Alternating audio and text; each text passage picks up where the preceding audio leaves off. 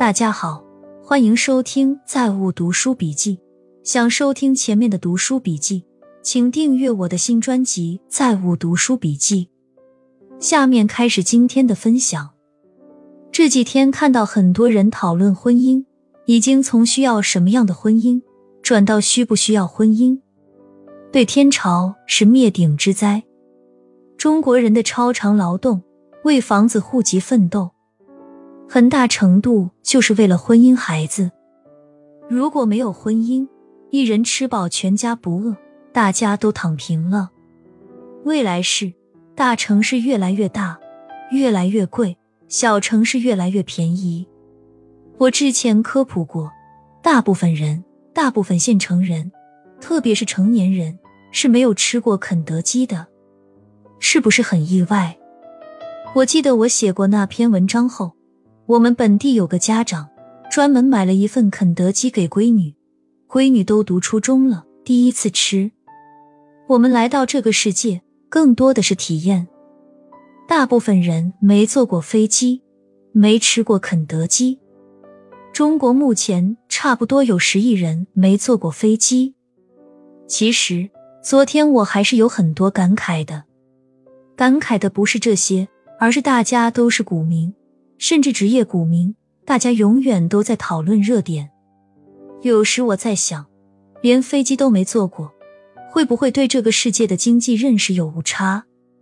就是我们坐在家里思考的热点，与真实的世界是有偏差的。那些因孩子而崩溃的父母，其崩溃原因并不在于孩子，孩子的问题甚至连诱因都算不上，而是父母的内心本就千疮百孔。是孩子一直默默为他们承受很多东西。我写历史以后，还有一点感触特别深。说的通俗一点，就是无论什么时代，都是优质基因统治普通基因。随机抽出一百名二幺幺大学毕业生与一百名技校毕业生，他们的人生天壤之别。昨晚还发生了一件事。有个家长的孩子被同学打了，家长全家要去给打回来，从爷爷奶奶到爸爸妈妈。我是闲着无聊，旁观了全程。那孩子应该跟我儿子差不多大，四五年级了。家人让他描述对方长什么样，问下次你见了还能认识不？他的回答是不认识，除非他穿蓝色衣服。当时我就在想。也难怪这个孩子语文考试总是不及格，所以让我重新选择婚姻，我真的会选一个高智商的女人。大脑的性感是最性感的性感。我记得有次我点评儿子写的字很性感，媳妇歇斯底里了，问我你能形容孩子的字叫性感吗？那么恶心的词。郭德纲是怎么做到风评大反转的？我大姨夫在纪委工作了一辈子，总结过一句话：判断一个官是好是坏很简单，看他身边的人就知道了。大凡老婆上蹿下跳，子女不好好念书，秘书总是打着他旗号招摇撞骗的，基本上一抓一个准。娱乐圈也是一样，看看郭麒麟，看看老郭最爱的陶阳。看看老郭最推的高老板，看看老郭的大总管栾云平，老郭最捧的岳云鹏，都是走得很正的人，那他能歪到哪儿去？最喜欢郭德纲说过的一句话：以前药房都会写“但愿世间人无病，宁可架上药生尘”，如今药店会挂买满三十八元送六个鸡蛋。罗振宇说过一段话：迟疑于行动的人。通常都是因为害怕出错，但这个世界上的对错其实没有看上去的那么多。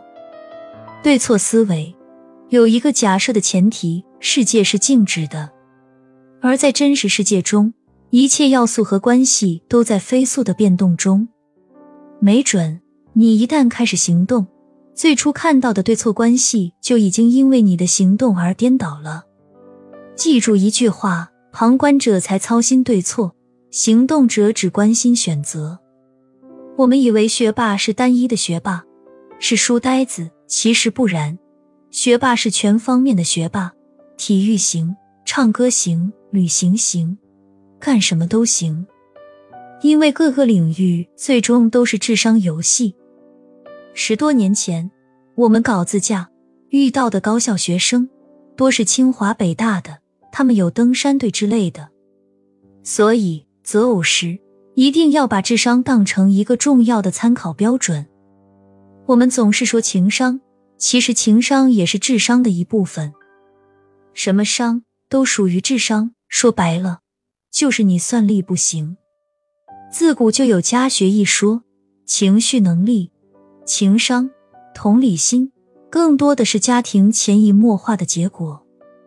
我学历史以后，还有感叹特别深，就是我不想回到任意朝代，无论是医疗还是社会制度，我喜欢今天。更对未来充满期待。我记得我在写世袭制的 bug 时，我说世袭制的 bug 就是龙一直生龙，延续强势基因是可以的。若是龙生了老鼠呢，出现了昏君，那么游戏也就结束了。校正老师告诉我，不是世袭制才如此，所有的制度模式都是阶段性的。我突然略有所悟，但是我没敢写。历史上。超过一百年的盛世都算很少见了。我学历史以后总结一下三点感悟：第一，毛老师是真的中国人民的伟人，是前面从未有过的。他是真正的领悟了为人民服务的真谛。当然，现在还没达到他理想的状态。第二，今天是最好的时代。第三。我们是幸运的，恰好处于一段风平浪静的时代，没有战事。如果在任何一段关系里，在面对任何一个人的时候，你都可以直接且平静的表达自己的需求和感受，那么你已经比百分之九十九的人类同胞更棒棒了。我们这个社会特别排斥特立独行、我行我素、独立思考的人。你看似拥有自由。但你实际上从小就被父母、老师、周围的舆论约束在一条读书、工作、结婚的既定轨道上。任何发自内心、自由探索人生的尝试，不用其他人反对，我们自己都会先恐惧。蒂姆·奥布莱恩在《士兵的重负》中写道：“一个真实的战争故事从来就不是道德的，它既不传授鼓励美德。”也不提出值得效仿的人类正当行为的范例。如果听完或者看完一个战争故事，你感觉精神境界得到升华，那么你就已经成为一种非常古老和可怕谎言的受害者。贝多芬的一生是伟大的，也是充满苦难的。世界不曾给过他什么欢乐，而他却创造了永久的欢乐，献给了世界。《致爱丽丝》基于一个淳朴而亲切的主题，这个主题把描写对象爱丽丝温柔美丽的形象做了概括的描绘，好似贝多芬有许多亲切的话语正向爱丽丝诉说。辛巴发视频感慨人生，久未露面的辛巴在十二月九日连发了两条视频，第一条视频除了透露自己近期要直播外，更是在第二条视频中感慨了人生。辛巴强调，自己根本不在乎账号名和利，只在乎他的用户。所以，为了用户和责任，他近期准备重新出发，继续为大家带货直播。此外，辛巴还在视频中表示，自己一直都在创业的路上，所以希望大家能够支持他和像他一样的八零九零后创业人。我最近跟这些直播人见面，我觉得他们身上真的有激情，就是你能感受到他们在享受每一天的生命。二零二二保命原则：朋友圈不要炫，其他平台也不要炫富，容易把自己、把婆家、把娘家送走。